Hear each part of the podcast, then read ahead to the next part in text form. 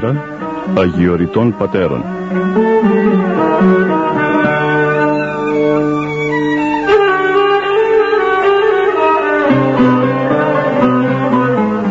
Βοή σιωπής στον παράδεισο της Αθωνικής ερήμου όπου διδάσκει ο Άθος με τη μυστική γλώσσα των πατέρων του.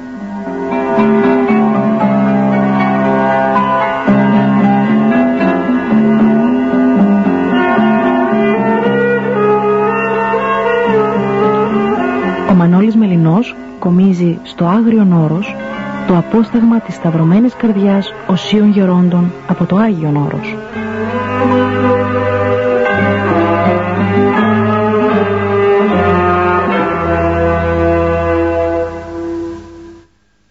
Χαίρετε αγαπητές και αγαπητοί μου φυλαγιορείτε ακροατέ. Στα πλαίσια της σημερινής αθωνικής επικοινωνίας μας θα συνομιλήσουμε και πάλι με τον οσιολογιότατο γέροντα Λουκά Φιλοθεήτη ο οποίος όπως και τις προηγούμενες φορές θα μας αποκωδικοποιήσει μηνύματα και νοήματα αφωνικά σωτηριώδη.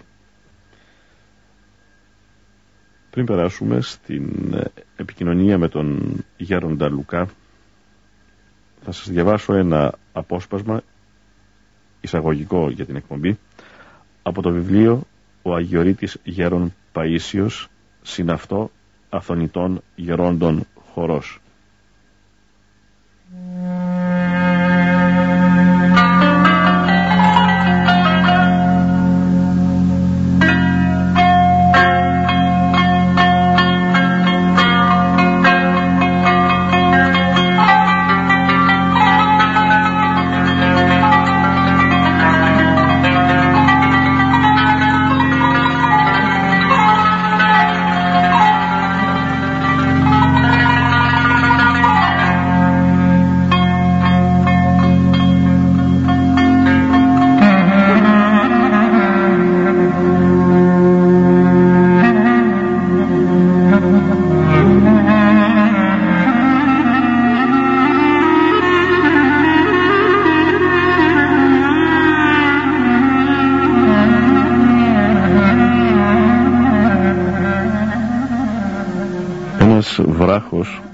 Αγαπητές και αγαπητοί μου φιλοαθωνείτε ακροατέ, ένας βράχος που έγινε ζωή είναι το Άγιον Όρος.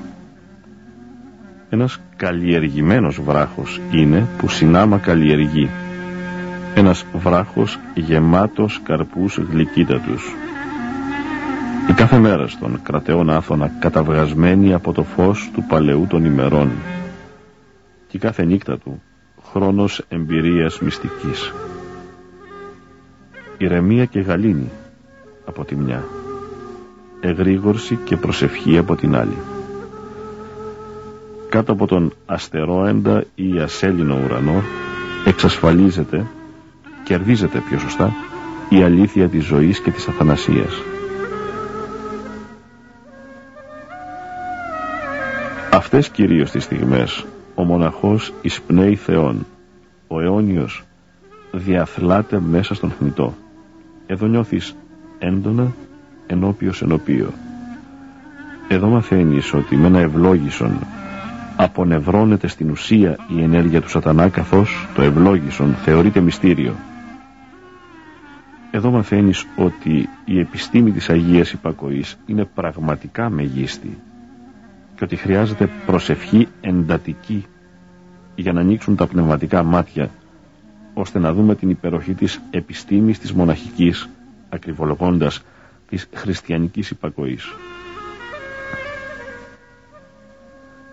Μαθαίνοντας εδώ να αποδέχεται εσωτερικά τις σκέψεις και το θέλημα των άλλων προσώπων ο μοναχός μαθαίνει συγχρόνως να ζει τις διάφορες καταστάσεις όχι μόνο σαν ατομικές αλλά σαν αποκάλυψη για όσα συμβαίνουν στον κόσμο των ανθρώπων.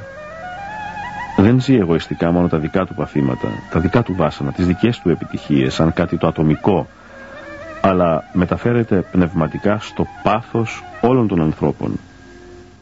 Γιατί ασφαλώς κάθε στιγμή εκατομμύρια συνάνθρωποι βρίσκονται σε κατάσταση παρόμοια με τη δική μας. Αυτό οδηγεί φυσικά και αβίαστα στην προσευχή για τον κόσμο όλων. προσευχόμενοι οι Αγιορείτε Πατέρες για τους ζώντες αδελφούς, για όλες και όλους εμάς μοιράζονται την χαρά της αγάπης μας ή τη φρίκη της απογνώσεώς μας. Δοκιμάζοντας τον πόνο, ο Αγιορείτης Γέροντας προσεύχεται για όλους τους πάσχοντες του κόσμου και σκύβει νοερά στο κρεβάτι όσων πεθαίνουν θλιμμένοι, εγκαταλελειμμένοι και αβοήθητοι μπροστά στον τρόμο του θανάτου.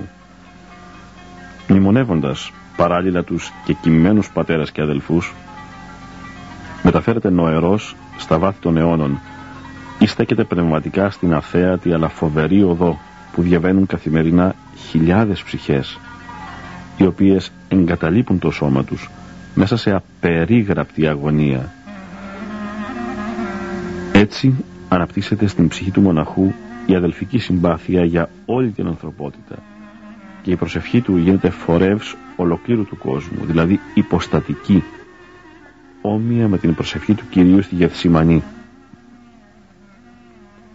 Με αυτή την προσευχή του, ο μοναχός αισθάνεται την ενότητά του με όλη την ανθρωπότητα και η αγάπη του για τον πλησίον, για τον κάθε συνάνθρωπο, αποδαίνει φυσική. Ε, μια τέτοια προσευχή συντελεί αληθινά στην σωτηρία του κόσμου.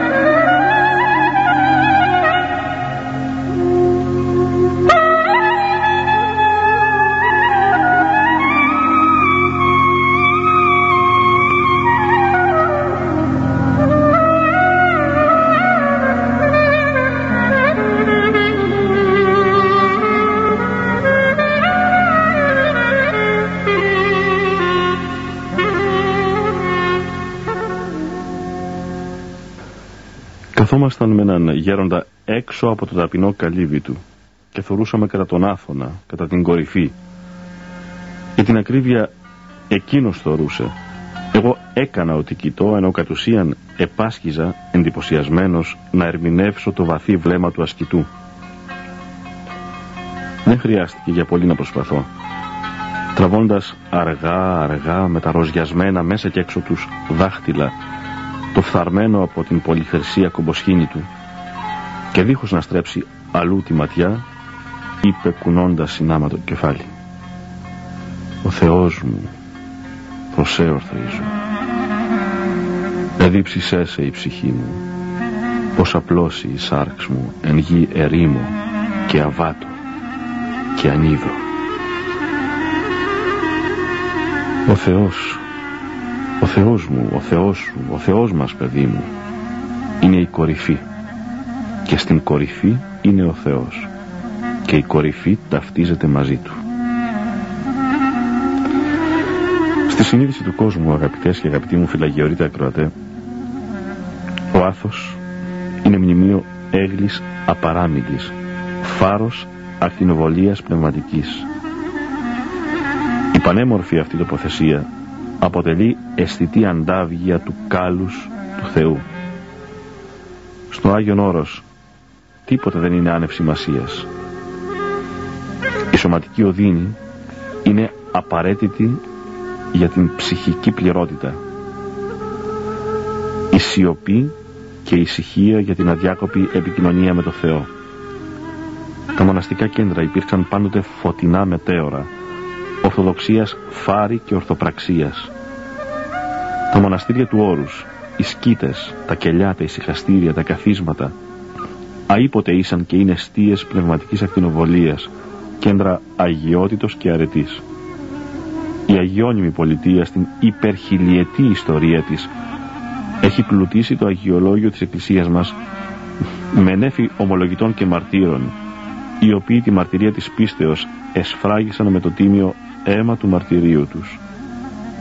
Διδάσκαλοι της κατά Θεόν σοφίας και αρετής απέβησαν σε μνώματα και εγκαλοπίσματα κατά Χριστόν ζωής και πολιτείας.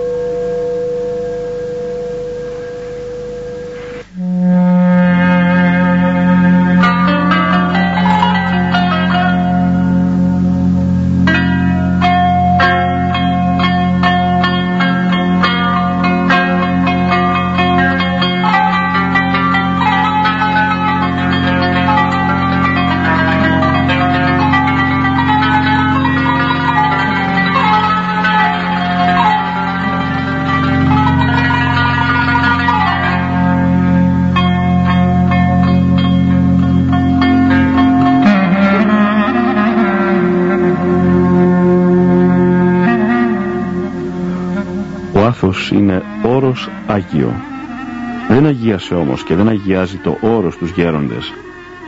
Οι γέροντες αγίασαν το όρος. Το όρος είναι Άγιο διότι αγιάστηκε από τους κολοσσούς της αρετής που το οικούν. Είναι Άγιο διότι ποτίστηκε από το αίμα των μαρτύρων. Είναι Άγιο διότι ευωδιάζει από το πνευματικό άρωμα των τιμίων λιψάνων, τα οποία αποτελούν ορατά σημεία της παρουσίας του Θεού, σκαλοπάτια στην κλίμακα που ενώνει τη γη με τον ουρανό. Πλησιάζοντας γεροντάδες, απλούς μοναχούς, ερημίτες, επισκεπτόμενοι μοναστήρια, καλύβες, ασκητήρια, κελιά, συναντούμε εξαϊλωμένες μορφές, ενσαρκώσεις αγιότητος και αρετής, να μιλούν με σοφία και βάθος, να αναλύουν την εμπειρία τους με απλότητα και αμεσότητα. Δεν υπάρχουν αμόρφωτοι στο όρος. Είναι σοφοί ή κατά κόσμον άσοφοι, διότι εμόρανε ο Θεός την σοφία του κόσμου τούτου και τα μωρά του κόσμου εξελέξατο ο Θεός ή να κατεσχύνει τα ισχυρά και τα μη όντα καταργήσει. Ο Άγιος Ιωάννης ο Χρυσόστομος ερωτά «Ου χωράστην των μοναχών φιλοσοφίαν υπέρ των ήλιων λάμπουσαν». Στο όρος υπάρχει η πραγματική σοφία όχι σαν αποτέλεσμα λογικής και διαλεκτικής ερεύνης αλλά ως δωρεά του Θεού. Το όρος καθαίρει το πνεύμα, εξαγνίζει τη βούληση και δέχεται τη σοφία ως δώρο Θεού ρώτησαν κάποτε τον Αβάση Λουανό τι ακριβώς έκανες πάτερ ώστε να σκηνώσει μέσα σου η φρόνηση αυτή; Ο Αβά απεκρίθη ουδέποτε αφήκα στην καρδία μου λογισμών παροργίζονταν των Θεών. Αυτό ακριβώς έκαναν και κάνουν οι αγιορείτε γέροντες στους οποίους αναφερόμεθα. Αλλά δεν μένουν μόνον εκεί δηλαδή στην θεάρεστη άρνηση του κακού και της αμαρτίας. Προχωρούν ένα, δύο, τρία, πέντε, δέκα, εκατό βήματα μπροστά ευθυγραμμιζόμενοι με του Αγίου Ισαάκ του Σύρου την Θεία Παρένεση από τα ευρεθέντα ασκητικά. Ότε προσεγγίσεις ενώπιον του Θεού διαπροσευχής, ούτω γενού εντολογισμό σου ως περ μύρμιγς και ως περ τα ερπετά της γης και ως περ βδέλα και ως πεδίων ψελίζων.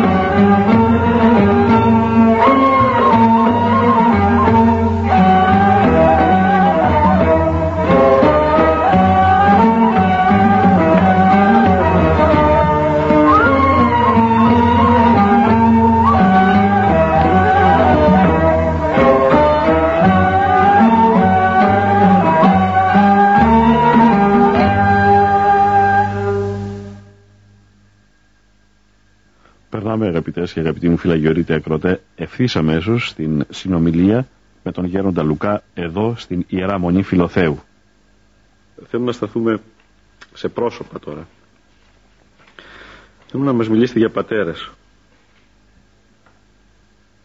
Για πατέρες ε, φιλοθεήτες οι οποίοι απλοί και απλοϊκοί ίσως να μας πείτε κάποιες περιπτώσεις γεροντάδων όνου και ο κόσμος που όμως στα μάτια του Θεού έχουν την μεγίστη τιμή. Αντί όλων θα μπορούσα να ενθυμηθώ ε, κάτι που ε, να δώσει και μια διάσταση φεδρότητος ε, ίσως και σαν αποζημίωση για τον ε, κόπο, την πολυλογία. Το δικό σας κόπο ε, εδώ απέναντι από το ε, μοναστήρι μας ε, κάτω από το κελί του Αγίου Νοφρίου που φαίνεται είναι περίοπτο ε, ζούσε ένας Ρουμάνος γέροντας ο οποίος ήταν από ό,τι φαίνεται ε, έτσι και αστείος ε, άνθρωπος και το έ... εύθυμος δηλαδή. Εύθυμος τύπος και το έδειξε με τον, με τον τρόπο του τον εδώ. Ε, ναι αυτός ο ε, παππούλης ο ε, ο Ρουμάνος, Ρουμάνος. Ονόματι, ονόματι Παπαμανασής ήταν παπάς. Μανασής. Της εκρέμασε στο λαιμό ένα κουδουνάκι. Και ήταν χάρμα ακοής τη νύχτα να περιπατεί η Αλεπού καθώς οδηγείται από το ένστικτο στο έργο της κλοπής κατά την πονηρία της να προηγείται δε ο ήχος προειδοποιώντας την, την επικειμένη παρουσία της. Κι όμως εζούσε για πολύ καιρό. Εζούσε και το χάρμα ήταν επίσης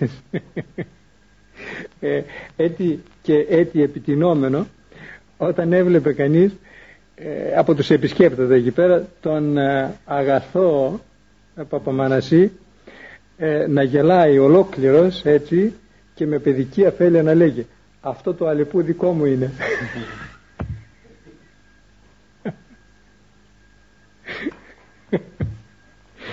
και να διηγείται παραστατικός πως την έπιασε την τάδε νύχτα πως την πέρασε το περιτωμένο κουδουνάκι αυτό ναι. Φυσικά η Αλεπού απέφευγε να πλησιάζει πολύ κοντά στο κελί του Παπαμανασί αλλά και δεν εξετοπίστη από τα όρια εκεί. Όπως συνήθως το έχουν τα ζώα δεν εκτοπίζονται ε, γυρίζουν ε, γύρω γύρω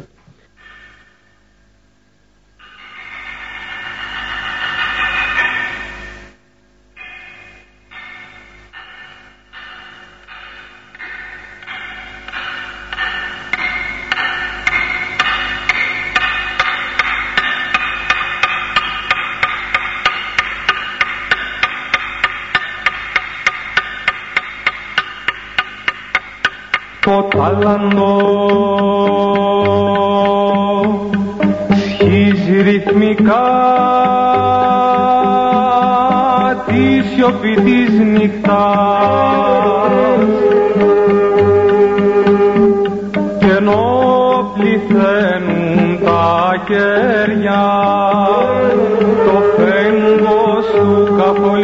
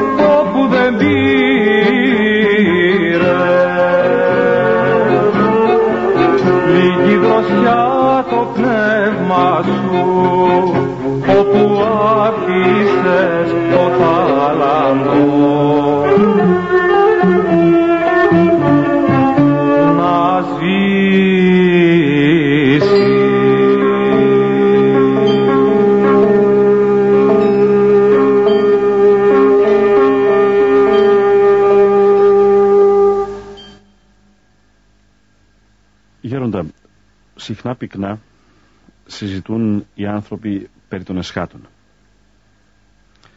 Με διάφορες ευκαιρίες, σε διάφορες περιπτώσεις, εκφράζουν τον προβληματισμό τους, εκφράζουν την αγωνία τους. Εσείς μετά από τόσα χρόνια ασκήσεως εδώ στο Άγιον Όρος,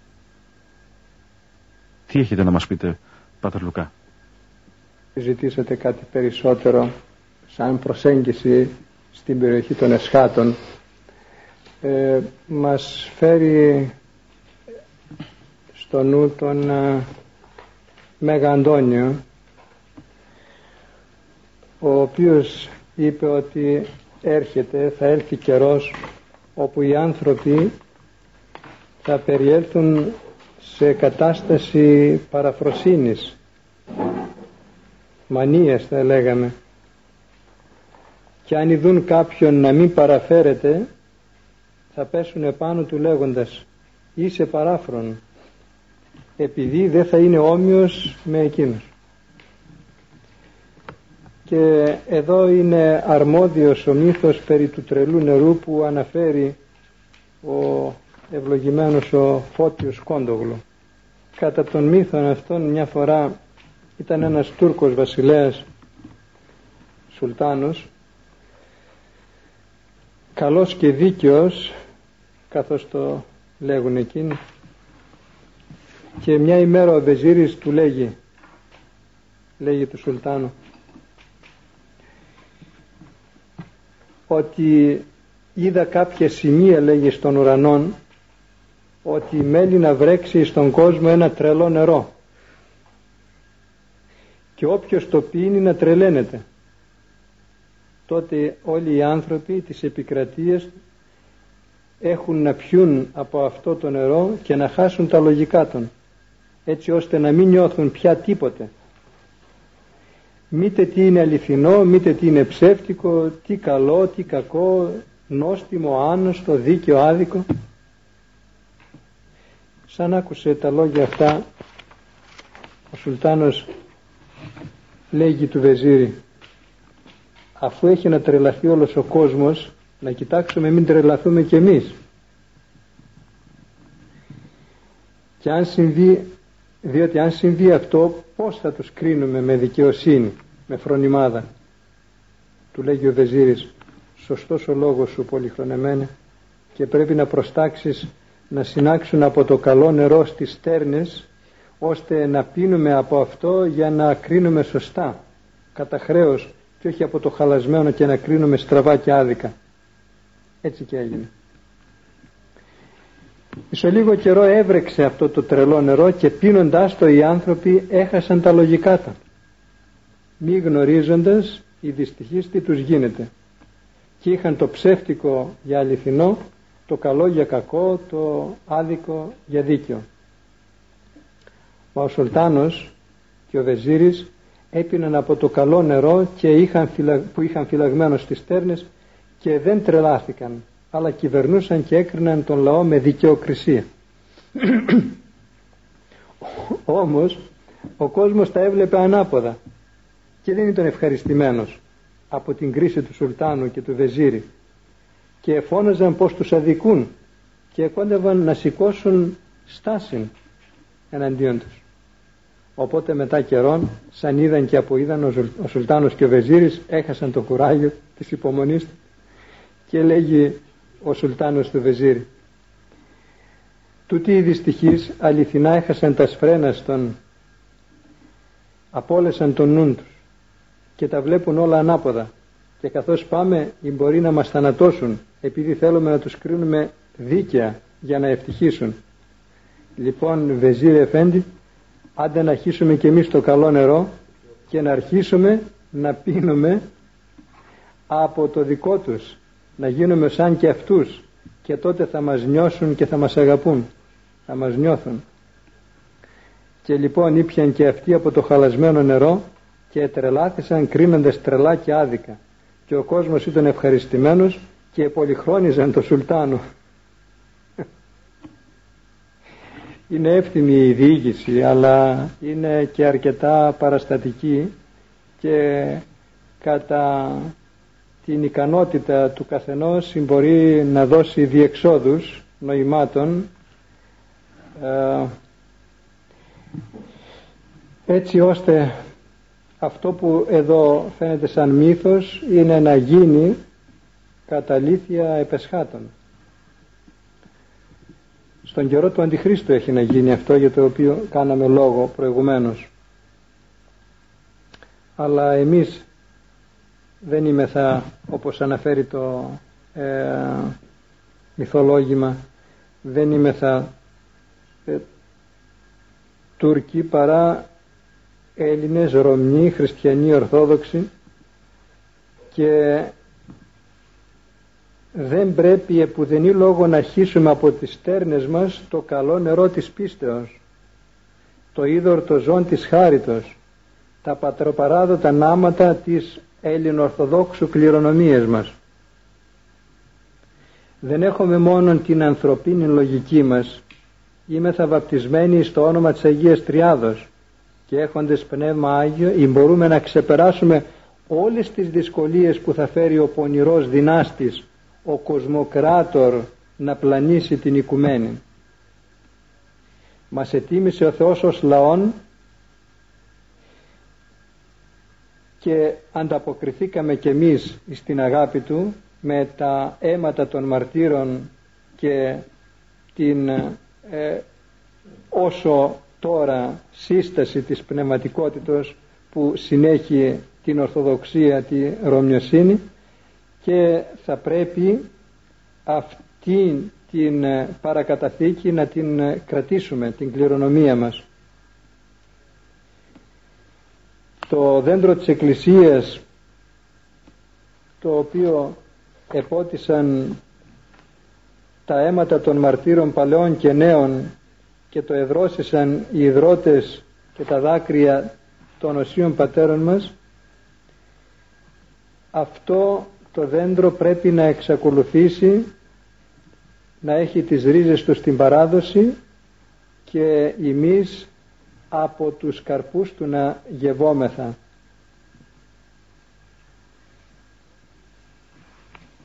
Το ότι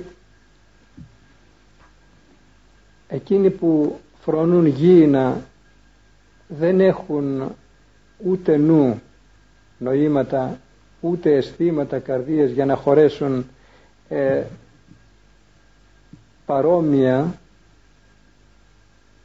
κίνητρα προς την ε, πατροπαράδοτη κληρονομία μας αυτό δεν πρέπει να φέρει σε μια μηχανία ούτε και να ε, δημιουργεί ένα αίσθημα μειονεκτικότητος εις εκείνους οι οποίοι θέλουν όντως να κρατήσουν διότι έτσι αισθάνονται να κρατήσουν αυτό που έφτασε μέχρι χθες και το οποίο πρέπει να μείνει διότι χάρη αυτού και δι' αυτού θα παραμείνουμε. Και για να συγκεκριμενοποιήσουμε ε, θα πρέπει να νιώσουμε ότι το διφιές της Ρωμιοσύνης δηλαδή εμπεριχώρησης πίστεως και πατρίδος ε, θα ε, μείνει και θα καρποφορήσει ε, μόνον όταν ο κάθε ένας μέσα του αισθάνεται ότι είναι πολίτης της άνω και της κάτω πατρίδος και όποιος θέλει να μείνει της κάτω θα πρέπει απαραίτητος να έχει τη βοήθεια άνωθεν. Ε, ίσως, ίσως ε, το, η κατακλήση αυτών των νοημάτων θα ήταν το ότι εάν τώρα φιλοτιμείται ο καθένας να κάνει εκουσίως την προσπάθεια στον αγώνα της ζωής του των πνευματικών όταν έλθουν δύσκολες ημέρες όποτε έλθουν αυτές οι ημέρες ο Θεός περνώντας την χάρη του από αυτές τις προϋποθέσεις τις δυσκολίες του τώρα που κάνει τα εκούσια με δυσκολία θα μπορέσει να του περάσει την δυνατότητα να υπομείνει στα ακούσια. Και όπου ο Θεός θέλει νικάται φύσεως τάξης. Οπότε δεν είναι υπόθεσης φόβου αλλά είναι υπόθεσης αγώνος. Πως στον, στον πόλεμο όταν πολεμούν ε, με ανδρείο φρόνημα εκείνοι που επιστρέφουν είναι και ε, νικητέ αλλά και τροπεούχοι και δικαιούνται από την δόξα του πολέμου αντιστοίχως και εμείς επειδή δεν έδωσε ο Θεός εις τους χριστιανούς πνεύμα δηλίας ή πνεύμα του κόσμου τούτου αλλά έδωσε ε, πνεύμα ελευθερίας και ε, θάρρους και ανδρείας θα πρέπει με αυτό το πνεύμα να κάνει ο καθένας τον αγώνα του ε, αποβλέποντας εις το τι ανταπόδοση έχει να δώσει ο αγωνοθέτης Χριστός. Γέροντα ευχαριστώ από τα βάθη της καρδιάς μου και διαβιβάζω τις ε, ευχαριστίες, τις εγκάρδιες των ακροατών και των ακροατριών μας. Παρακαλώ σε όλους αυτούς, σε όλους εμάς, Πάτερ Λουκά, από εδώ, από το ύψος της Μονής Φιλοθέου, από το Άγιον Όρος, να μας δώσετε, να μας εξασφαλίσετε την ευλογία της Παναγίας της Γλυκοφιλούσης και όλων των Αγίων, την ιαλήψανα των οποίων έχετε στο μοναστήρι σας. Ταπεινώς ευχόμεθα να δώσει ο Θεός κατά την δεκτικότητα ενός εκάστου.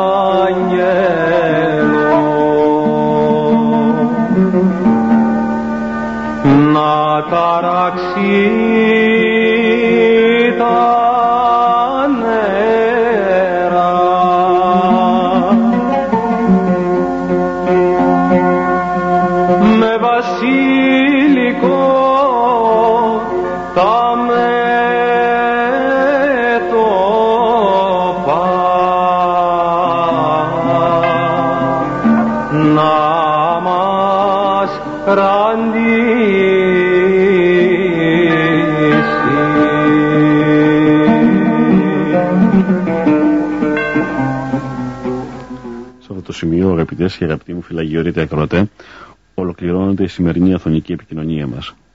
Ευχαριστώ θερμός τον οσιολογιότατο γέροντα Λουκά τον Φιλοθεήτη, ο οποίος ε, μας ομίλησε, όπως επίσης και τον ε, συνεργάτη μου, τον Βαγγέλη Τζαναβάρη, ο οποίος υπεστήριξε τεχνικό στην επικοινωνία αυτή. Διαβάσαμε αποσπάσματα από το βιβλίο «Ο Αγιορείτης Γέρον Παΐσιος», συναυτό αθωνητών γερόντων χορός. Αγαπητές και αγαπητοί μου φυλαγιορείτε ακρότες, σας ευχαριστώ θερμός που μας παρακολουθήσατε. Χαίρετε.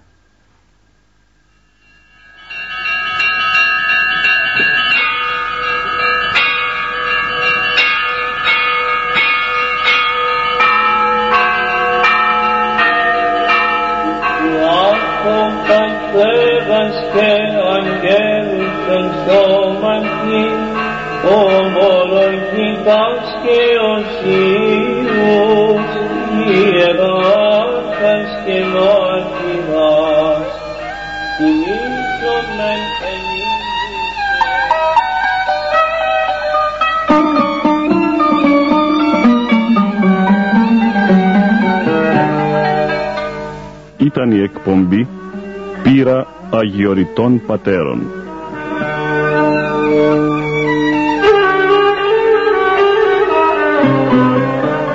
Ο Μανώλης Μελινός απετόλμησε να αποτυπώσει στα Ερτζιανά εις πνοές αιωνιότητος γερόντων όρους άφωνος.